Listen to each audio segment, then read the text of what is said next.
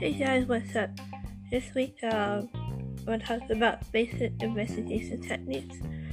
And thank you for listening to Paracraft And this is your host, Nicole Justward. Stay tuned. I hope y'all are having a great evening tonight. One of these days I'll get a proper mic stand. Right now, here's what I got. So, uh, appreciate y'all listening. Tonight we finally got our Christmas tree up and trimmed already, so we might as well just do it all one day.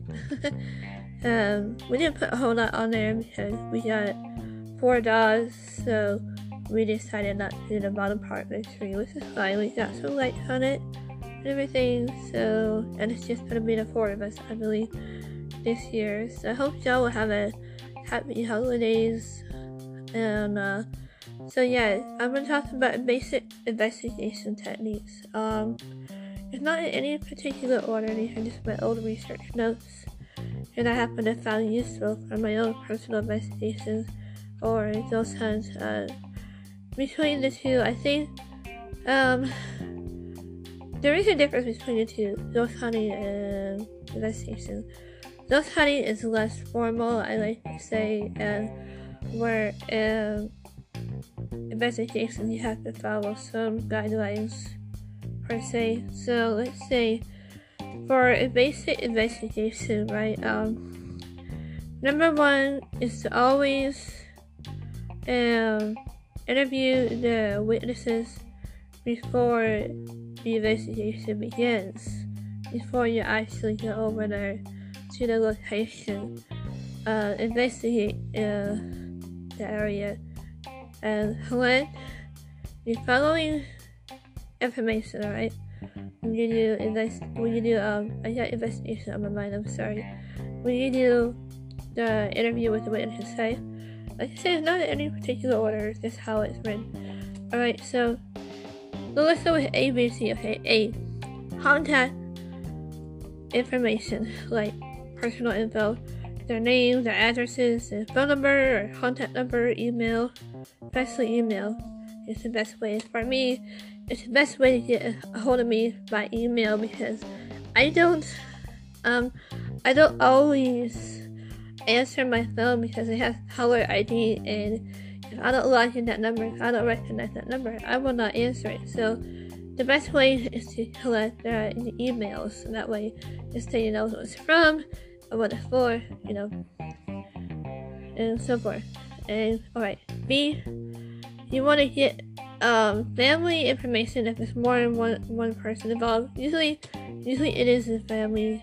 Uh, so a number and a number of people, household, children, and their ages, and even their pets, maids, if they're rich. Um, random people with access to the house, you know, gardeners. Um, alright, so C. Personal information, um, like marital status, religion, background, and sometimes you might have practiced what helped. So that sometimes opens doors. So you have to find that out too. In uh, prescriptions, and there are drugs, use, emotional state, and medical and mental conditions. A friend of mine, a mutual friend of mine, always has a written questionnaire, which is very professional because you never know what their mental state is, right? Or what if they're seeing a doctor. Like my case, I'm a little bit older, so right now I am taking some prescriptions, right? Um, for my um medical conditions.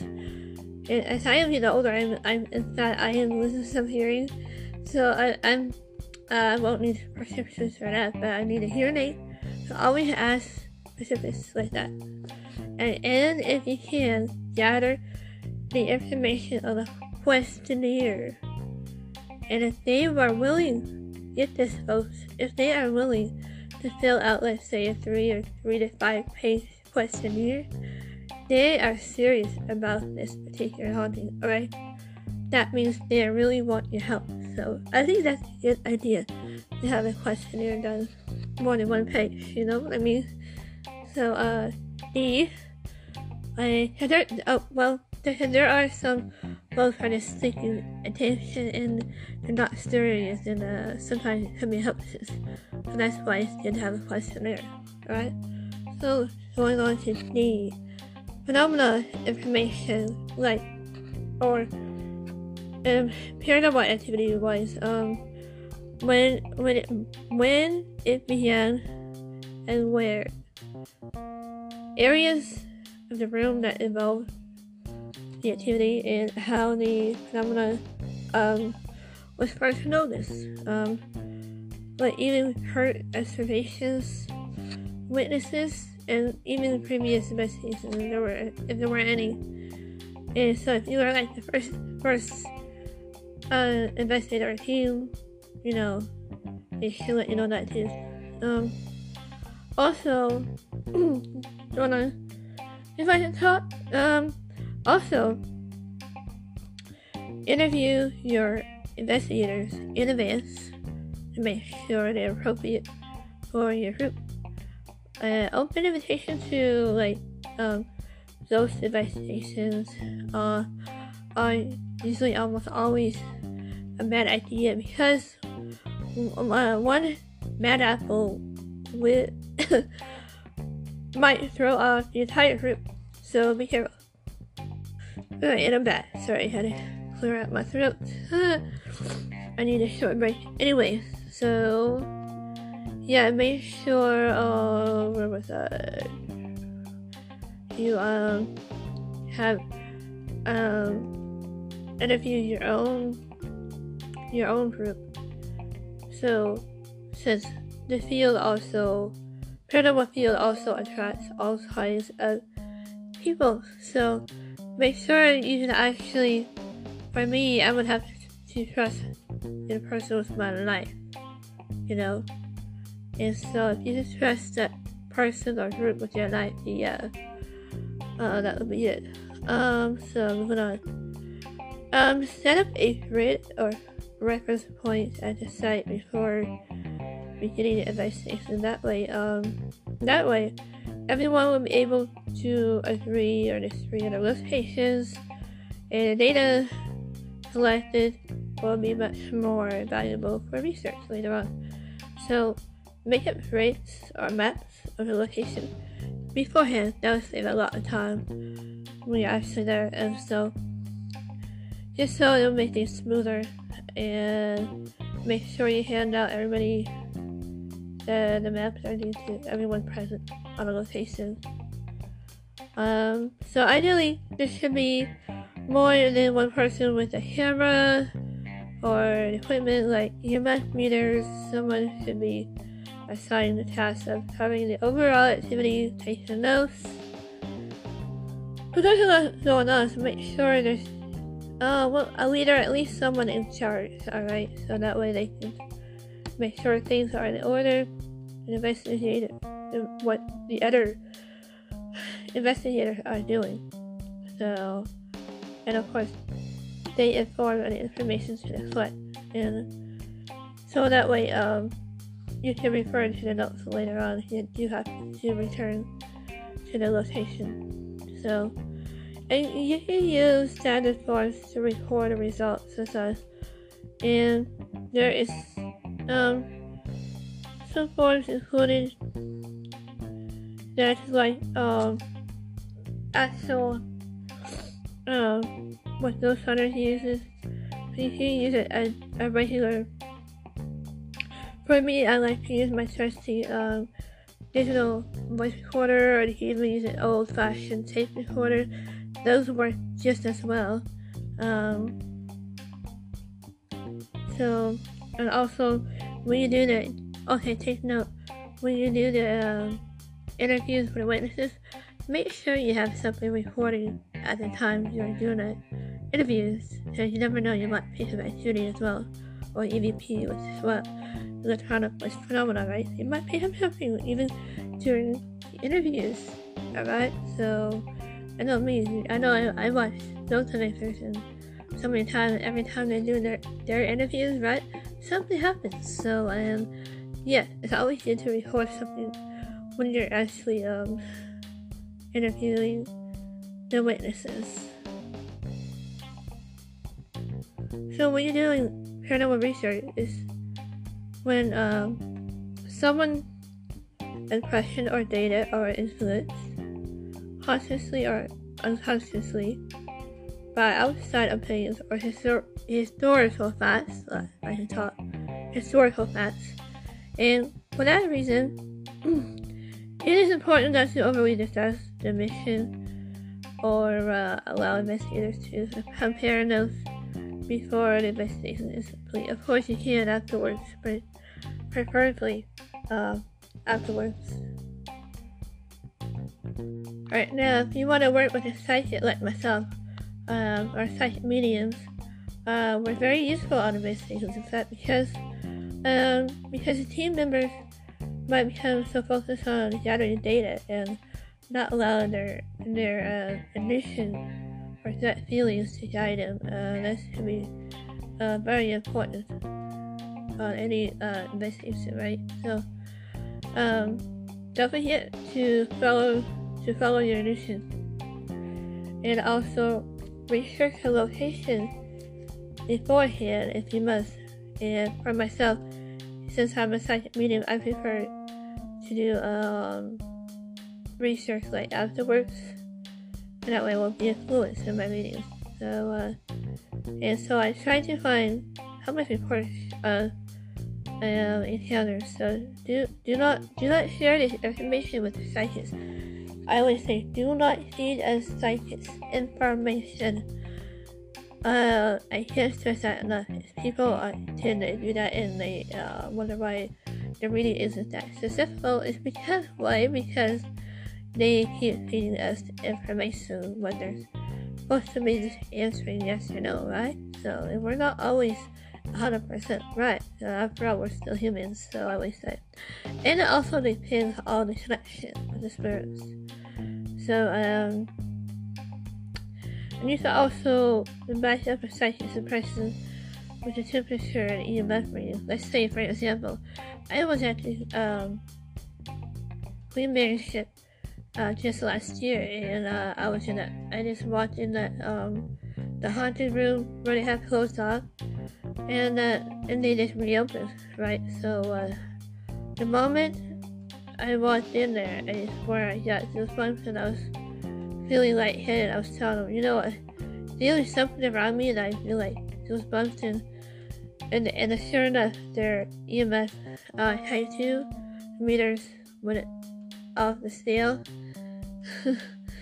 so it's quite amazing to see how scientists input is verified and uh, with with electronic instrument. Let's say, like I was connecting to uh, uh even um online stream when they're even away in Scotland. That proves that spirits have no space or time, and um, so that's pretty cool. And so sometimes you can use uh, more than one site, and they have diff- different abilities. So for me, uh, I I mostly hear spirits, which is clairaudience, and sometimes I see them, and that's clairvoyance. So um, sometimes we may have more than one ability. So it's always good to work with more than one psychic, so that would provide more um, objective um, information to, than two psychics working together. So they tend to expand and reinforce each other's impressions of validation, and we just love, love, love validation. Um, so if more than one psychic is available, that'll be even better for investigation. It's also a good idea to specialize our skills and have and have us focus on just one thing such as auditory input, uh, odors, or visual imagining. And it's funny, I also can sense smell. That's the clairsentient. I think I think I can't remember offhand, but it's it's, another ability um just coming forth where I can I can smell like for instance um I can smell and uh, I walk in the room. I walk in the room and all of a sudden I would smell tobacco or I would smell rotten eggs or I would smell roses. I I witnessed all those, and they and we had actually warn the team of impending danger because of those abilities. That's also why it's good to have a site medium on their investigation. So I highly recommend this, and uh, I was totally allowed to volunteer on the team of investigation. This hooked me up. right, and last but not least, when you do investigation, you want to, most importantly, you want to analyze your your paranormal phenomena data, right? So, let's say that if an object seems to move by itself, check the floor surface over and try to debunk that. We always try to debunk things that if we can't debunk it, it's definitely something supernatural uh, or paranormal going on. So you can also check for drafts by using a candle flame. You can check electrical outlets and so forth. So if you hear ghostly footsteps, wait until the phenomenon has stopped and try to duplicate the uh, sound by watching wherever the, the um, footsteps came from. So, was it really footsteps or is it the house settling? Um, it could be a million reasons. So always try to debunk before actually classifying the haunting. Uh, that's also important. And so if the windows I open or close themselves, I check the always check the hardware, the floors, and try to move the window yourself to see if it's a shadow weight or like um like spring is set um correctly. And if the window uh, closes, open and closes easily or will not stay open. And of course, uh, snappy window shades almost always mean uh, defective hardware. Uh, so either the coil has been too uh, tightly or too loosely around, and let it release and then rewind it yourself. If there's any poltergeist phenomena requires objectively to research, right? So try to recreate the incident using natural means that should have occurred the first time.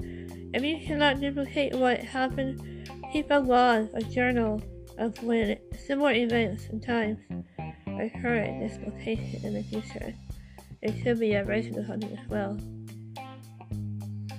Going on? Often the energy source for the poltergeist and other ghostly phenomena is uh, like a, it could be a teen or preteen or child more events will happen when the energy source is nearby. So you'll have less activity during school hours when they are on the areas or playing outside. I'm also considered a spirit magnet, so it's like I feel like the activity evolves around me. So it's like if you try it with me in the room and have me leave the room, see the difference. I think that's what it means. So if you see the apparition walking in midair. Check to see if the remodeling or construction, any construction work, has been done recently. Those have time uh, bound memories and could be like walking on the floor, level, or staircase that no longer exists. That's why it could look like appear where they disappear, vanish, while are used to evolve it, right? So, so anyway.